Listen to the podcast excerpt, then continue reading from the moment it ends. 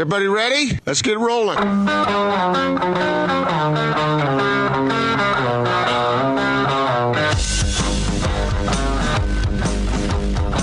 This is The Big Show on 97.5 1280 The Zone in the Zone Sports Network.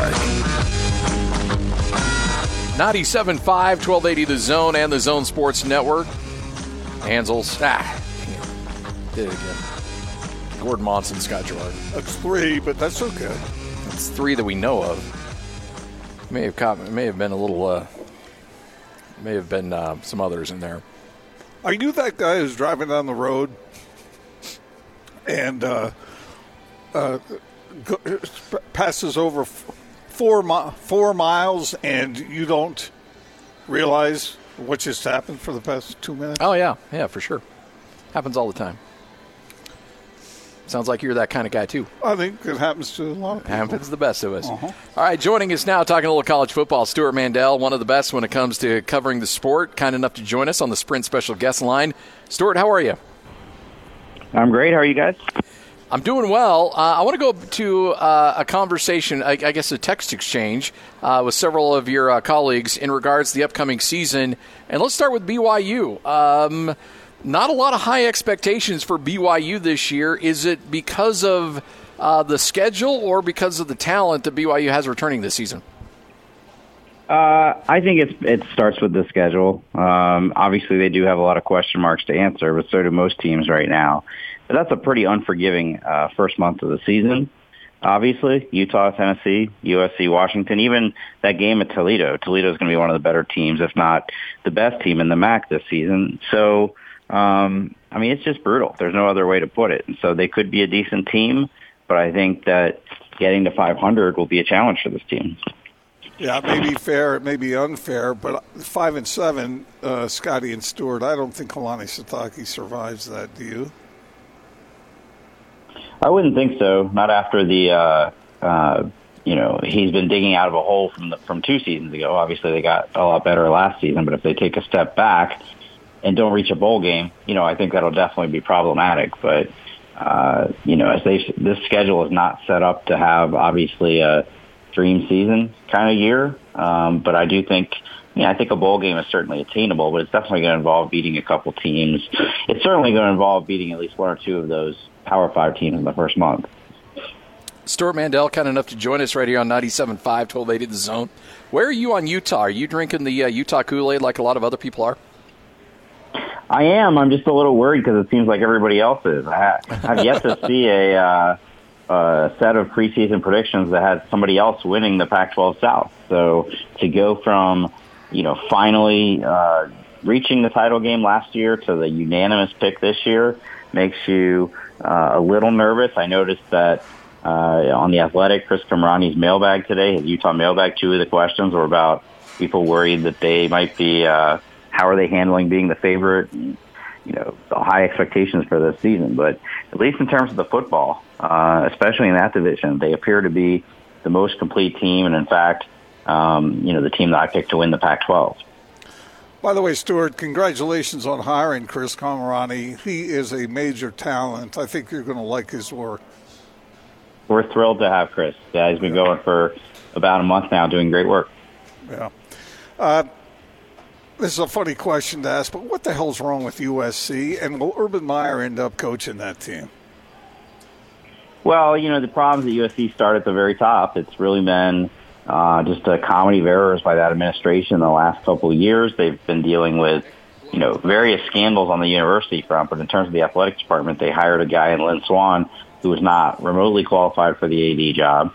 Uh, he was a little bit um, saddled with the fact that his predecessor, Pat Haden, gave Clay Helton a five-year guaranteed contract um, when he probably, you know, didn't need to. But then Lynn Swann made it even worse by giving him a big extension. So they're kind of just stuck with him. Uh, and some people might, on the outside, might say, well, wait a minute, he took him to a Rose Bowl win. He took him to the Pac-12 title. What's so bad about Clay Helton? The USC fans have the highest of expectations. They expect to be a national title contender, and they haven't been even before last year. You know, they weren't at that level. Every time they would play an um, an Ohio State in the bowl game or Alabama in Arlington, they would just get crushed. So uh, they're gonna, you know, this has probably gone a year on too long. I rarely can remember a coach who, not that he's coaching for his job, it's that everybody seems to have already fired him, uh, and is just waiting for the for the implosion to happen. With Urban Meyer, um, it's going to be the storyline that hovers over this whole season because he's going to be there in LA every week on a set with Reggie Bush and Matt Leinart. Uh, you know, if, if Clay Helton gets off a rough start, the questions are going to start very early, and we just don't know if that's what he wants to do. I think he, uh, Urban is a guy who believes what he believes at that moment, and I'm sure he believes right now he's not going to go back to coaching because of the health issues. But we'll see if he still feels that way um, halfway through the season if he's tired of sitting behind a desk. One of the problems at SC is is a question right raises a question that we often ask, and I wanted to ask you. They had a scrimmage the other day, and uh, they say that the freshman kid down there is the one that looked the best. Uh, how difficult is it in this day and age for a freshman to come in and make an impact? I know there have been examples of that around the country, but it, it doesn't happen all that often, does it? With with quarterback or with any yeah, with any at, position? at quarterback, yeah. Well, I really think we've seen it start to turn in the lot just in the last few years. Uh, you know, over the years, if you were starting a true freshman quarterback, that wasn't necessarily a good thing. I mean, you didn't have a, any better options, but guys are just coming into college so better prepared than ever before. You know, obviously we saw a true freshman last year in Trevor Lawrence lead his team to the national title. Uh, Tua the year before obviously only played the second half of the title game, but he was a true freshman. And then Jake Fromm is a true freshman for Georgia a couple of years ago. Um, you know, I know North Carolina is probably going to be starting one this year, a couple other teams. So, you know, they just, they come into college better prepared than ever because of the train, uh, private uh, quarterback training and the Elite 11 circuit. Uh, and also just because the offenses are much more quarterback friendly than they used to be in college. Um, but, you know, I think it's going to create some unfair expectations that everybody thinks their true freshman quarterback is going to be, uh, is going to be another Trevor Lawrence. He's the exception. I really, you know, JT Daniels last year for SC really was more what you would expect of a true freshman, a talented true freshman quarterback. He had his moments. I remember, you know, they beat Washington. He beat Washington State. You know, he had a great performance in that game, and that kept them out of the playoff contention. But you know, in the end of the day, USC is five and seven. Stewart Mandel, kind enough to join us from the Athletic. If you have not registered and uh, have your account with the Athletic, I highly suggest you do so. I'm happy to be a subscriber for a couple years now and uh, love every second of it. Uh, you guys are doing some incredible work there. I want to talk a little bit about. Um, Utah State uh, hanging with the uh, group of five in the Mountain West, but uh, Jordan Love's come back for another season. What are your thoughts on Gary Anderson returning to Logan and what this team can do this year? Well, I'm very excited about Jordan Love. I definitely think he has a chance to be, uh, you know, one of the group of five stars this season. I've I've already seen his name pop up on lists of draft, you know, top draft quarterbacks for next year. Obviously, it's an unusual situation though to have not just a coaching change, but to have Gary Anderson coming back. I really thought, as I think I talked to the guys about this a few months ago, that he was done as a head coach after the way things ended at Oregon State. Um, I know there was a lot of tension during that coaching search last year, um, where a lot of very important people wanted nothing to do with him, and a lot of very important people wanted to to make sure it happened. So uh, it'll be interesting to see. You know, obviously with Jordan Love, he has a chance. You know, starting with that game at Wake Forest to um, to have a special kind of season, to, to frankly be in contention for that, you know, group of five uh, New Year's Six berth. And if so, everybody's going to say they were geniuses for bringing him back. Stewart, when we compare conferences, uh, a lot of people look at the fact that the Pac-12 hasn't had a team in the in the playoff in a while, and the SEC gets a lot of attention in that regard, and Clemson has brought some of that. But what do you make of what's going on in the Pac-12? Is is it that there is a lot of quality in the conference so that one team can emerge uh, with a glistening record, or do you think it is a true reflection that the Pac-12 is down? Yeah, I mean it's definitely been down the last couple of years, and it showed in, in non-conference and in bowl season. You know, two years ago they only won one bowl game. Uh, Utah yeah. did. So I don't think it's a case of everybody knocking each other off. Now, you know, it is a little funny to me that uh, a decade ago when USC was dominating the Pac-12, everybody complained that it was a one-team conference. You know, now because you don't have a Clemson or Alabama or Ohio State in that conference right now, it reflects poorly on the whole conference because definitely, uh, I mean, look at the ACC. The ACC is no better than the Pac-12, if not worse, as a whole. But they have the reigning national champion in their conference, and and that you know, kind of everybody benefits by by association. So. Um, I, you know, on paper going into the season, it doesn't seem like they have that team either this year. You know, whether talking about Washington or Utah or Oregon, uh, those all have a chance to win the conference, maybe sneak into the playoff. They don't seem like, um, you know, but they don't seem like obvious top five teams like you have, you know, earlier this decade. So as much as everybody is, uh, and, and believe me, if you look at the mailbag questions I get, the comments on our stories, there's a lot of self-loathing going on right now with Pac-12 fans. Like they're never going to get out of this cycle. And I just want to say, guys, short memory here. I mean, it was, it was not that long ago that Marcus Mariota was playing in the national championship game, and, and Oregon and Stanford would play these huge games where they're both in the top five or top ten. You know, I don't think it'll be long before they're back to that, just because of the quality of coaches in that conference right now is very strong. When you look at, um, well, let's go back last year. This time, there were a lot of conversations about if the Pac-12 is going to get back on the national scene. Washington has got to beat Auburn in the opener. Well, Washington didn't. Auburn wasn't particularly great, and uh, and it kind of set the Pac-12 behind the eight ball. Similar situation this year, only it's Oregon playing Auburn. So, with that said, how important is that game not just for Oregon but for the Pac-12? Yeah, very important. Much like last year, you know, this game's not getting quite as much hype because uh, I believe Washington and Auburn were both in the top ten this uh, last year. Uh, these are going to be more in the well. The poll just came out; they're in the, the teens. I think Auburn's 16th. Um, but that being said, you know, the Pac-12 only gets so many chances to, to play and beat a ranked SEC team uh, in a non-conference game. You know, uh, Stanford's playing Northwestern. I don't think Northwestern cracked the poll, but you know they won their division last year. They play at UCF, and obviously both them and SC play Notre Dame. You got to win some of those games uh, for the conference to get some respect and for the conference to be in the playoff race. You know, the hardest thing for the Pac-12 teams is the schedules they play uh, it's not, you know, I don't think it's any coincidence that the SEC and ACC have yet to miss the playoff, and they're the two that only play eight conference games. The Pac-12 plays nine, and most of their school schedule pretty ambitiously out of conference. So, you know, you got to win those games uh, because it's unrealistic. It's not very often uh, that a team goes undefeated in Pac-12 play. Stewart, nobody covers college football more than you do. You've been all over this for a long, long time. So the question to you is the AP poll comes out and the usual suspects at the top. Is there enough variation at the top of college football to peak to keep your interest peaked? Do you think it would be helpful if there were newcomers, fresh blood that would come in more frequently than it does? I think the, the the problem right now is not that there's you know there are, it does seem like there's a small select number of teams that are dominating the sport too to be in particular, um, and they're all in the same part of the country. So when I you know if you look back at the history of college football, there's always been whatever era you're in, uh, there's always two or three programs that were the dynasties of that time, but they were usually a little more spread out. Whether it's Florida State and Nebraska in the '90s, uh, you know if you go back to last decade, USC would have been considered one of them you know, now to have all the, the reigning powers in the southeast and you know the the, the playoff. Uh, you know, my field for this year has three southeast teams in it: Clemson, Alabama, Georgia. You know, that's not great for fans in the Midwest, the the and and Texas and the West Coast.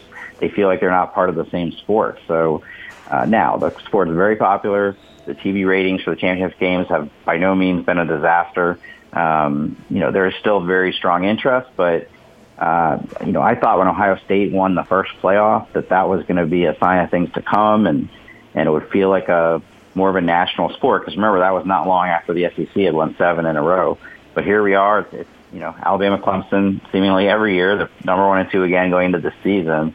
I don't even think if Georgia won, which would be you know new blood, and I think they could win the national title. I don't know that that'll feel much different because they're another SEC team uh, in that same part of the country. Stewart, appreciate your time. Thanks for joining us. Uh, enjoy the kickoff of the season later this week, and uh, look forward to catching up with you again here soon. All right. Thanks for having me. Stewart Mandel uh, joining us from The Athletic. Huge fan of his work, huge fan of the work at The Athletic. Um, I don't get a free subscription. I'm more than happy to pay for it. Uh, much like the Salt Lake Tribune, I think uh, good journalism is worth paying for, and uh, certainly the Athletic is one of them. Yeah, he's been doing that for, I mean, it- prior to his time at the Athletic.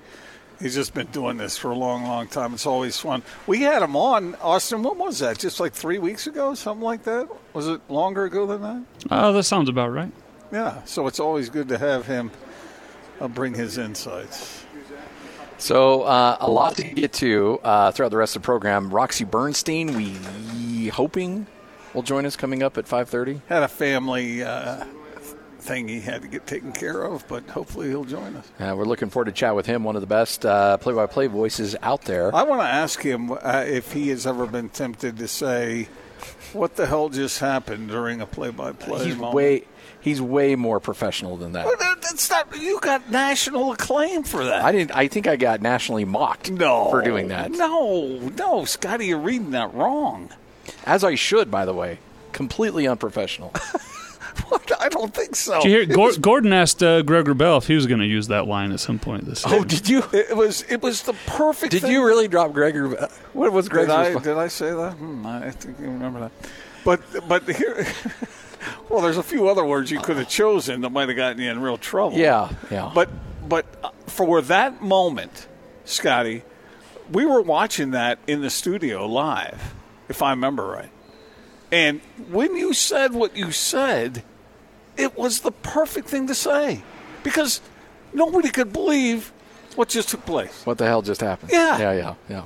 I've never heard another play-by-play man say that say that phrase. It was. Uh, I'm not gonna lie. There was a certain level of frustration because you want to feel like because you feel like you're the eyes for your listening audience, and so with that comes a certain level of responsibility to know what the hell just happened. But, but, but yeah, it was unbelievable what took place. Utah State going up against Colorado State in a game that they had pretty much lost. Yeah, they it was Colorado State had thrown the Hail Mary, the official signal touchdown, the celebration commenced, and then all of a sudden the officials came to midfield. There were some conversations. Then all of a sudden they announced that a kid stepped out of bounds before catching the ball, immediately making him ineligible. Game was over. Utah State had won, and I'm like, what the hell just happened? It was- uh, Austin, uh, you need to play that at some point. And, and I I'm mean, sorry, I, I defamed you, Gordon. It was PK who recently asked Oh, Greg Wrubell if he would say that. All Yeah, right. all right. All right. Did he really? I you want to hear it? I got it here. It's I short. would. I would It's like short. to hear that. Last thing for me before we let you go, Greg. Who has the more talented play-by-play guy, BYU or Utah State? Uh, BYU's got the oldest of the two. How's that? All right, all right, fair Yeah, enough. that, that I know for sure. At least I think. Wow, it might maybe. I don't know. How old is Scotty? Uh, what- you like 41, 42. yeah, somewhere around there. Yeah, I'm way older. Yeah, happened? Yeah, Yeah, could you get away with saying what the hell just happened on a BYU broadcast? I, I don't think I'd want to try and find out what the outcome would be. Oh, come on, Craig. You could say it. It's in the Bible. I don't know if he could say that on the mothership. What the hell just happened? I think he'd get in a little bit of trouble. Yeah? Oh yeah, yeah, A little hellfire and damnation, you think? yeah. Moses Fire would and show up in the locker room, right? Moses Gordon? show up like, "Thou shalt not do that, Greg." Nope. All right, oh, 524. I've known some people who are big time leaders in uh, a certain faith that uh, know how to sprinkle in a little. Uh, Some Colorful expl- your- expletives here and there. Yeah. Absolutely. You just won't do it on. Uh, they just won't do it at conference. Again, uh, yeah, uh, Utah State, Colorado State. That's kind of like conference, yeah. Yeah. All right, we're live here at Marley's Gourmet Sliders, 3561 West, 114 South. Still have uh, a few more shirts we're giving away, but more importantly, we're giving away fries. You come on down here, tell uh, Sam and his crew, mention the zone, and they will hook you up with a combo, or and, and you get a combo meal. They'll hook you up with the fries, and these fries are incredible, Sam. I Just mean, they're crazy. shoestring fries. It's better than any kind of steak fry or anything like that. They are absolutely amazing. And and I mean, I think that you got the right crispiness to it. it. It's just perfect. It's the perfect fry. And look, there's some good places out there, but a lot of people miss badly on their fries. And I'm eating oh, these. Co- I'm eating these cold. Oh, yeah. and they still taste. oh, they're great. Yeah. Yeah, and we also serve them hot too. If you like hot fries. well, they, they arrived here hot, but Yeah, let's just let, us clarify. When we got them, they were very hot. the problem is trying to do a radio show and eat at the same time doesn't doesn't go particularly well. Uh, the sliders um, are incredible, and you can customize essentially whatever slider you want. Oh it's yeah, really great. We got something for everybody here. Uh, let's talk about shakes. What's your shake of choice? My shake of choice, I like the BYU Blue Cookie Monster. Oh, really? So you're a cougar, huh? Oh yeah, definitely. Nice. And I mean, if you're a Ute and you like to sin, I mean, you got the red ones as well. You don't mix a little liquor in there for the U fans? Uh, they frown upon that. way to hit the stereotype. I know. We're all about stereotypes today. Come on down, check it out. Marley's Gourmet Sliders, 3561 West, 114 South. If you could create your own perfect slider, what would be on it? Um, like 30 patties, you know, a couple pounds of bacon. That's basically it. I tried to kill One thing somebody. about is this the handsome Rob that's got the uh, the onions on it? Yeah, yeah, it is. So little, I mean, like highly underrated burger topping, mm-hmm. sautéed onions. Oh yeah. And I mean, they're gourmet. So I mean, we, we do all the little things on there. We we make it sure it's fresh. It's it's, It's not like something you're sticking in a microwave and then throwing out there. I mean, this is you guys put the work in on this. Oh stuff. yeah. Oh yeah. And, and the the bread is really good too. It is. It's it's. Is that freshly baked or so? Are you back there baking bread? Uh, I'm, yeah. I mean, we can if we want. hey, one thing, we, we, and and I, I apologize, we've neglected this. Uh, I, and I have been, I've had a ton of the sliders. Sadly, DJ and PK do the morning show, so they've been the recipient of the breakfast burritos and the breakfast. You guys take a lot of pride in the breakfast. Oh yeah, our breakfast is just as fantastic as our lunch and dinner. And something that we also do on Saturdays, we do our fresh cinnamon rolls every single Saturday. You No kidding. I've Oh, never yeah. had the breakfast here, man. Tell us about it. We got French toast. We got pancakes. Like you mentioned, we got our breakfast sliders. We also have our burritos. I've heard the burrito is just incredible. Oh, it really All of it's great, but uh, I've, I talked to uh, one of our guys that said the burrito, you just don't come back from that the same person. not at all. it changes you forever. It changes, Transformative, huh? changes your life. Yep.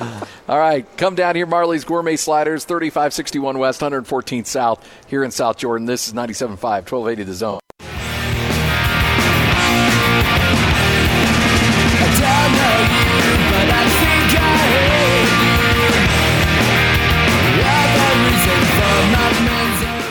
Ninety-seven-five, twelve eighty The Zone and the Zone Sports Network.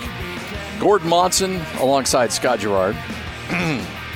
I'm just here riding coattails. No, I appreciate you sitting in, Scotty. My normal show, Hans and Scotty, remember coming up on Thursday, we'll be live at My Hearing Center in Sandy, 8941 South 7 East, Suite 204, coming up again on Thursday from noon to 3. Should not the show have been called Scotty and Hans? No, no.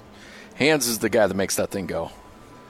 I'm just I'm just a ride around for riding the coattails, man. It doesn't matter. You've always been a team guy. You don't. Well, I don't. care. No, it doesn't matter. And Hans doesn't care. We just kind of flipped a coin and off we went. Okay. Well, listen to it. That's the main thing. No, we, we have a good time uh, every day from noon to three, as you do as well with uh, Jake Scott, Roxy Bernstein.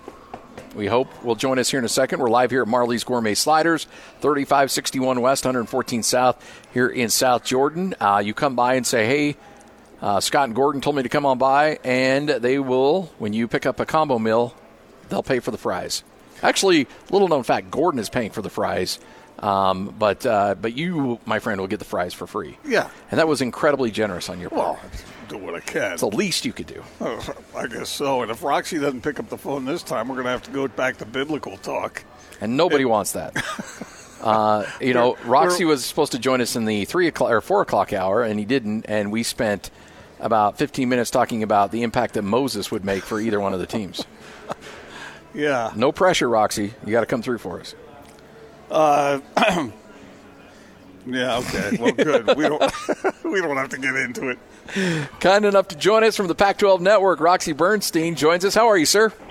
I'm okay. Sorry I was a little delayed. You know, I have a sports injury that I'm dealing with myself, believe it or not. Yes, us, us broadcasters can have one.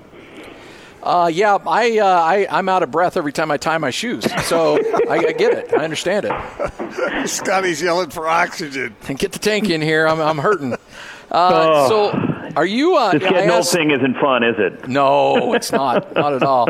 Hey, we had Stewart Mandel who joined us, uh, and I asked him if he was drinking the Utah Kool Aid like a lot of other people are right now. I'll ask you the same. Are you on this uh, Utah bandwagon as far as what this team could be capable of doing this year? I I am. And look, I know the AP poll came out today, and they have Oregon ranked as the highest Pac-12 team in the poll, but to me, Utah's the best team in the league.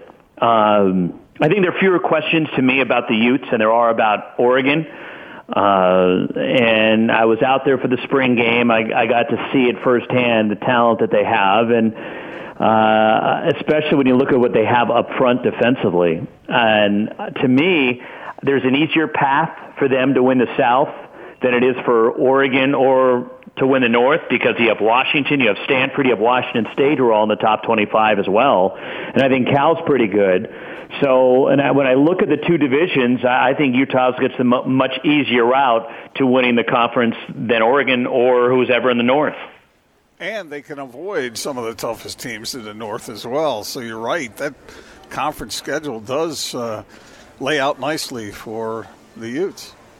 It, it does, other than okay, they have to go to Seattle, which uh, will be a tough ball game when they play the Huskies. Uh, and certainly revenge is on the mind of Utah, considering you know they played twice last year, including the championship game. But and the short week, but granted, it's coming off a game against Idaho State before you have you know a Friday night ball game at USC.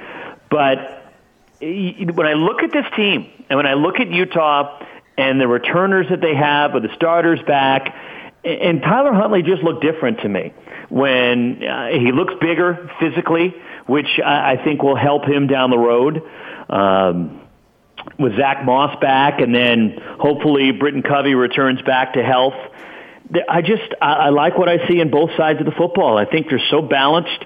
Um, you know, Andy Ludwig coming back as the new offensive coordinator, but there's clearly the familiarity for Kyle Whittingham with Ludwig. So, I, to me, guys, I just think there's fewer question marks about Utah than there are about other teams uh, in, in the Pac-12. And then to me, and when I look at especially that defensive front, some somebody's going to have to do something very impressive to convince me otherwise that Utah is the team to beat right now in the Pac-12.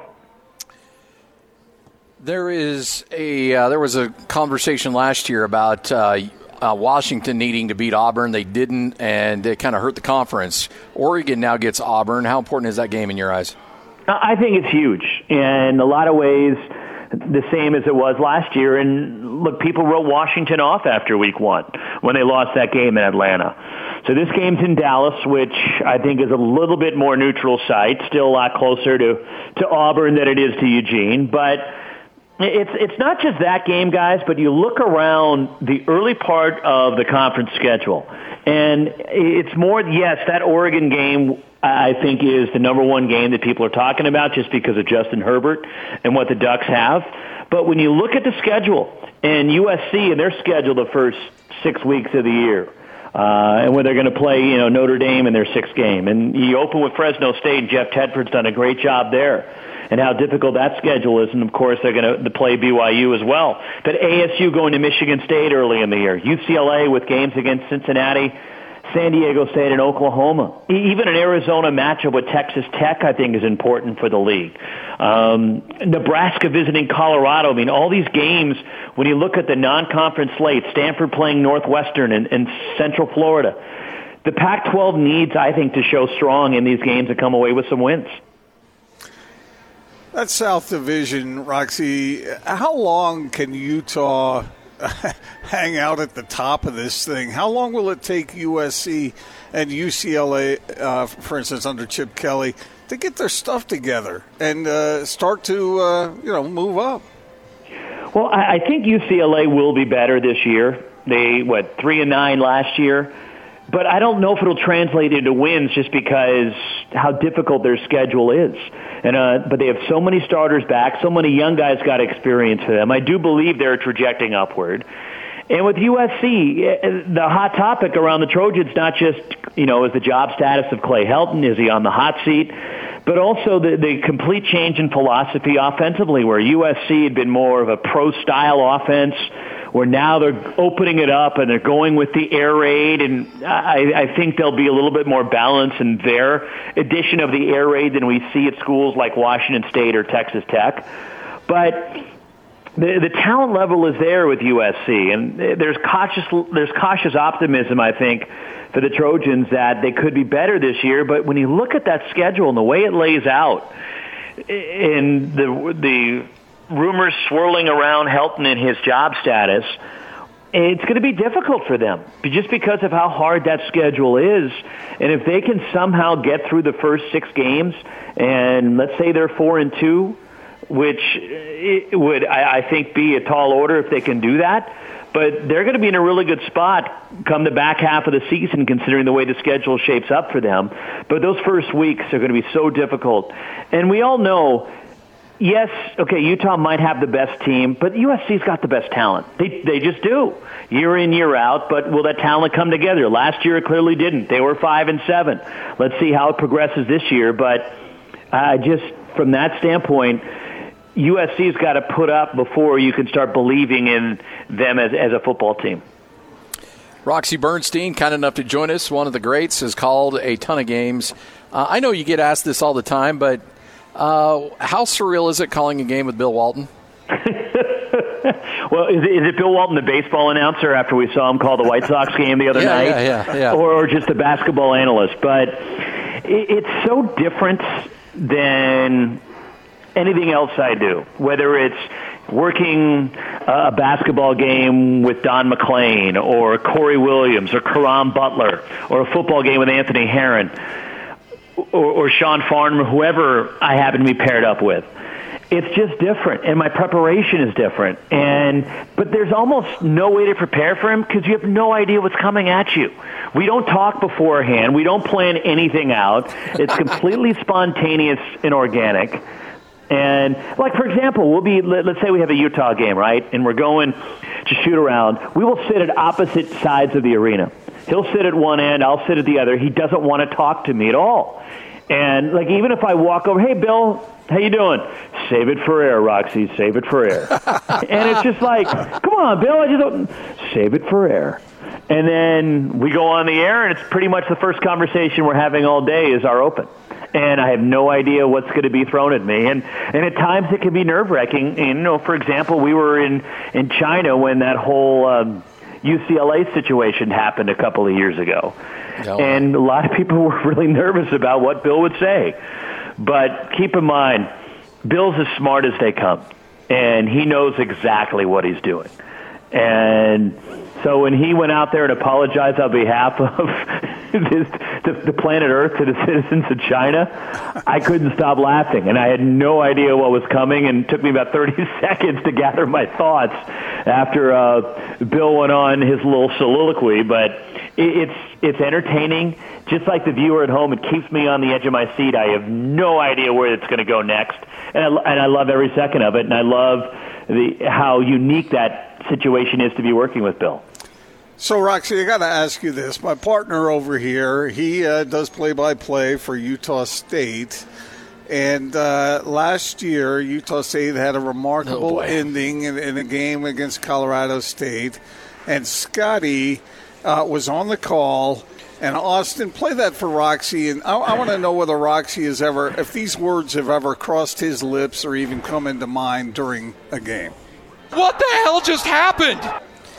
Yeah, Pretty much every time I sit next to Bill, that comes Yeah. into my my head. Yeah, I know the feeling. All right, good. Well, I think I think you should go ahead and use that phrase, Scotty. You don't mind, do you? Oh no, no, feel free. you didn't trademark that, did you? I'm not, I'm not infringing No. on your copyright. No, no, no shirts have been made with what the hell just happened. None of that. I think it was perfect for the moment. I will say this: it did it did make Sports Center, and I got a phone call from my mom saying, "Can can you just not swear on ESPN? That would be really great if uh, we would don't have have been to would hear." have been okay with her if you said, "What the heck just happened?" I think that would have gone over a little bit better. Yeah. Okay. But Yeah. see, but see, Roxy, the moment called for it because there was such confusion at the end of that game. It was the perfect thing to say. And when you go back and listen to your calls, or I don't know if you do that or not, but if you do, do you critique yourself and say, uh, "Okay, I, I should have said something different than I did"? Oh, I watch every game. Yeah, I'll re- uh, DVR it, and then when I get home, and I have more time for that in the football season than the basketball season, just because I'm doing three games a week during the basketball season, but only one during the football season. So I have plenty of time, and not just as my prep for the next week is do a self evaluation, but clearly get ready for the two teams I'm calling. Plus, keep an eye on the rest of the conference. But yeah, I, I, I go. Oh, I wish I said that differently, or I phrased that. I could have phrased that better. I have those those thoughts every time. Sure, and it, it, we're all kind of searching for that perfect broadcast that we're probably never going to have. But we're trying for it and we're striving for it, and that's the only way to get better. It's okay, your coaches, you're breaking down film after games, right? You're doing the self evaluation to get ready for the next game. Well, we can do the same thing, and we can get better at our craft, and that's what I try to do between game to game. Yeah, no doubt. Hey, Roxy, we appreciate it, man. Huge fan of your work and what you do. Keep it rolling. Look forward to catching up with you again here real soon. You got it, guys. Anytime. Happy to join you. Roxy Bernstein from the Pac 12 Network, right here on 97.5, 1280 The Zone. So I think you got the Roxy seal of approval there. Uh yeah. Uh, you know, the one thing that I that that I was a little dismayed by because some of these great announcers like Bowler is so good at like reaching down for that like that next level when things really get exciting. And and I go the other way. I go high. Like I got that weird Peter Brady breaking my voice, which really drives me nuts. Does that happen frequently? Uh, when things get exciting, yeah. And that's something I'm like this whole offseason, I'm like, what do I do to try to not sound like a 14 year old middle of puberty kid when something what exciting happens? just happened? Say right there on the hell, you yeah, know? But, yeah, but it sounds honest. It sounds real, authentic. Because you wouldn't plan it that way. I don't mean that as a criticism. It sounds like 14 year old Scott Garrard when he's. Never mind. No, sorry. I don't want to hear about 14 year old Scott. I'm just saying, like the voice cracks every now and then. I'm like, come on, you gotta, you gotta be better than that. I, I really liked it. I thought it was. I thought it was excellent. All right, coming up next, we continue to talk a little uh, BY. Yeah, that's that's another story. I'm sure you've heard that one. No, tell everyone. Do share. Oh, that uh, we'll tease it. I'll tell you on the other side. Okay. Live here at Marley's Gourmet Sliders, 3561 West, 114 South, here in South Jordan. This is 97.5, 1280 The Zone.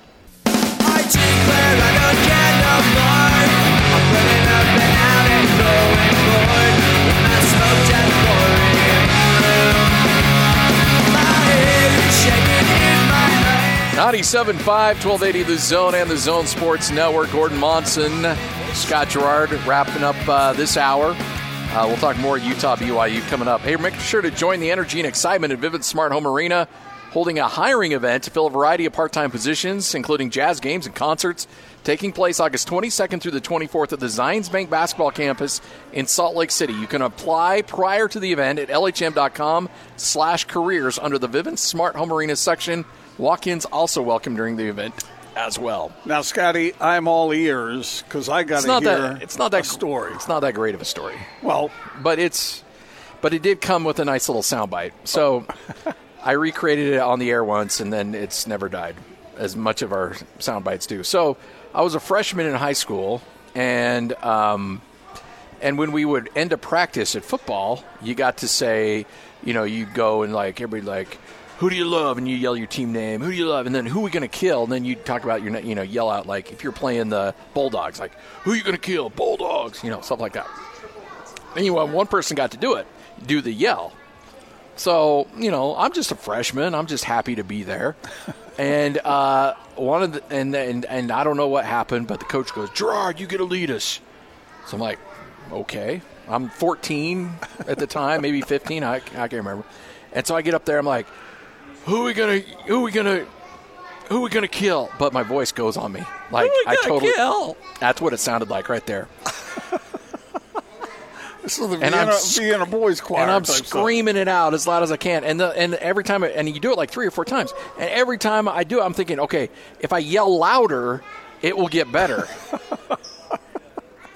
And it got worse. and it got worse. Who And we gonna got worse. kill? And by the time, like, it's supposed to get everybody all fired up, ready to go, and and everybody's just laughing at me.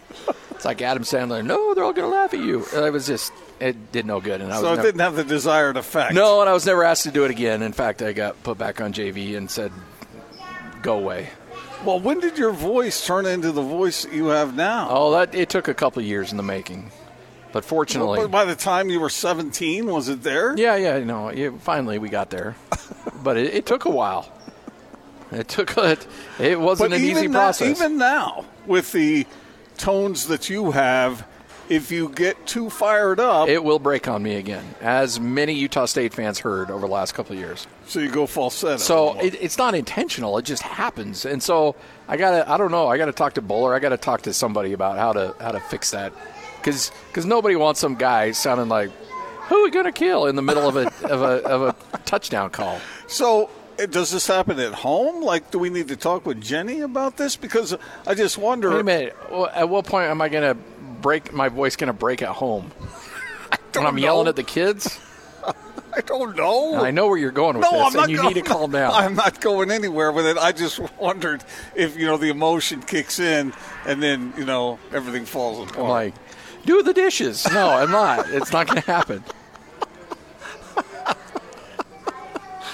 okay. All right. so I just can't see Mr. Garrard being overly impressed by the you know the the soprano voice. You talking about my dad? Yeah. Oh no, no, he cringes like no son of mine would ever sound like that. All right. That wraps it up for us uh, this hour. say, what your mom would say about the whole thing. Yeah, we'll talk more Utah BYU coming up next. Also, Stewart Mandel, and uh, as we continue to talk rivalry game, which, by the way, I think we can just flip the calendar right now. Nine days away. Yeah, yeah. Let's go ahead and do it. One more day closer. Yep. And then uh, we'll see if Moses shows up in anybody's locker room. That would be newsworthy, to say the least. And Sam's, see if the Red Sea parts. Sam's hanging out with us from Marley's Gourmet Sliders, 3561 West, 114 South, here in South Jordan. I think a lot of people come in and say, okay, I'm supposed to try these milkshakes, and then they actually try them and say, these are even better than I thought they'd be. They, they are spectacular. Absolutely the best milkshakes in the world. Do you guys do something like lace it with heroin or something? Like That's what exactly our secret. How'd Oh, know? I'm sorry to let the cat out of the bag. no, you really got to come down and try our uh, Cookie Monster milkshakes. We got them blue for BYU, and we got red for you know the Utes. So we were just given milkshakes, and Gordon was given a blue one. I was given a red one. Some guy comes in, looks at Gordon the blue milkshake's like, I knew it. I knew you were a BYU fan. Yeah, and I said, talking to the people in Provo, and see what they say about that. but I'll tell you, I don't know if there is uh, medicinal something in here or whatever, but uh, they can't get enough of it. No, not at all. Uh, and then uh, the sliders are just incredible. You can go bacon, onions. Uh, you can also go the killer chicken. I, that chicken one is, is crazy. It I know is. everybody's talking about chicken sandwiches today. I'd put that up against anything out there. Oh yeah, one of my favorites. What uh, if there's uh, and and then the fries? And if you come on down here, you get a combo meal. They'll give you the fries for free. What makes these fries? What was the design of these to make these as good as they are? I think people looked at the potato and like, wow, I can't gnaw on all that. So we cut them down as small as possible. We got our shoestring fries, and you know what? They're the best. But how do you reach that, that crispy yet tender kind of taste to it and texture? I think it's just the structure of the fry. We put them in oil, and you know they don't don't bake like a big old fry. Look they at get you- crispy like a nice small. Look one. at you, Guy Fieri. That was impressive. I like it. Well, I'm telling you, Scotty, you're the one that can talk food like no one else. How would you describe that? Uh, a little more, a little slice of uh, baked gold is what those Yes. are. Oh yeah. I like it. There's no way you could replicate this at home. No, no, not a chance.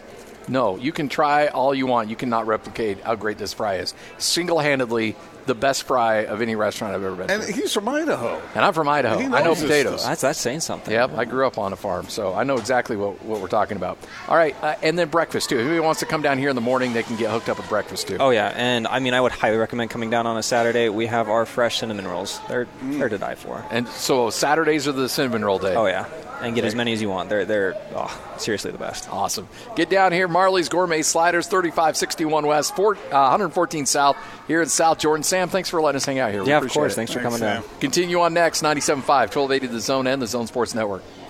All right, wrapping up another edition of the show. Scott Garrard, Gordon Monson. Thank you. You finally got it right. Finally, the last segment of the show, and we finally got it right. I tell you, Scotty, I've been I'm polishing off these Marley's uh, gourmet food, and I am fully satisfied. Cannot thank these guys enough for letting us come out here. Marley's Gourmet Sliders. Uh, open uh, 3561 West, 114 South. Also open in Lindon as well. That's the original location. And you still have plenty of time to come down here, mention the zone, and they'll hook you up the free fries with a combo meal. So a lot of Utah and BYU talk today. Yes, yes. Breaking down Utes and Cougars. A lot of questions, a, a lot of answers yet to find, uh, obviously, but the game's 10 days away, Yep. Scotty. That is pretty exciting to think about. In your okay, to, to put a wrap on it, the biggest question heading into this game, and what's the answer to it? Uh, well, if I, I I don't know the answer to it, but I would say um, Utah's offensive line, uh, BYU's running backs, I think are still a question mark. Tyson, we expect to play well. a lot but of people like him. They do. Say, I've talked to some players down there, and they say this kid is good. So I think that you'll see BYU try to run the ball. Can BYU run the ball in Utah? I don't think they will, and I think that'll be the difference in the So game. you don't think that BYU offensive line is up to the task? I think I think BYU's offensive line will be up to the task against a lot of opponents they play this year. I do But not, not think. They'll be able to. I, I just think Utah's defensive line is just too good. Again, it's the rivalry. We just don't know though. We just don't Leki know. Fotu, Bradlee Anae, and John Penisini. Just and mean- and and they've got they've got They got- horses behind them Yep. too. So uh, to me, that's going to be the difference in the game, and their ability to keep Zach. Because remember, Zach Wilson uh, ran the ball. I think 14 carries for over. He was the leading rusher in that game. Oh, was he? and uh, that. and uh, you're, they're not going to be. He's not running the ball in this game. You can't with that surgically repaired shoulder. So you take him out of the running game, um, and then if you took his rushing out of that game last year and just focused in on the running backs and the fly sweeps that they did, BYU was only picking up 2.5 yards a carry. If they if they get 2 2.5 yards a carry this year against Utah, it's going to be a long, long day. One of the real interesting aspects for me, Scotty, is can BYU find playmakers? Can they find some guys to break off big yardage? Because against that particular Ute defense, how difficult is it going to be if they pick up three and a half yards a try? Yeah. You know, are they going to be able to march down the field again and again? They got to break off some 40, 50 yard plays. And I, I don't know where that's going to happen, where that's going to come from. All right, that wraps it up for us. Uh, big thanks to uh, Marley's Gourmet Sliders for letting us hang out here, 3561 West, 114 South. Uh, you're back at it tomorrow. Do you know who your uh, rotating co host is tomorrow? Uh, Austin says it's DJ. Ah, so little David James. fun. Yeah. So you won't have to talk much tomorrow. Just wind up Hurricane DJ and get the heck out of the way. Have you noticed that on DJ and PK, the timing of that show is just so? You passive aggressive little punks. PK just sits back and waits for DJ to say something. Yep. And then he makes fun of what DJ says. Yep. And then they go from there. Rinse and repeat for 15 years. It's Oh, awesome. it works. I know. I love it's it. thing of beauty. It's absolutely somebody's idea. Somebody who's here right now. It was their idea to put that show together. I'm thinking it was Ian Furness.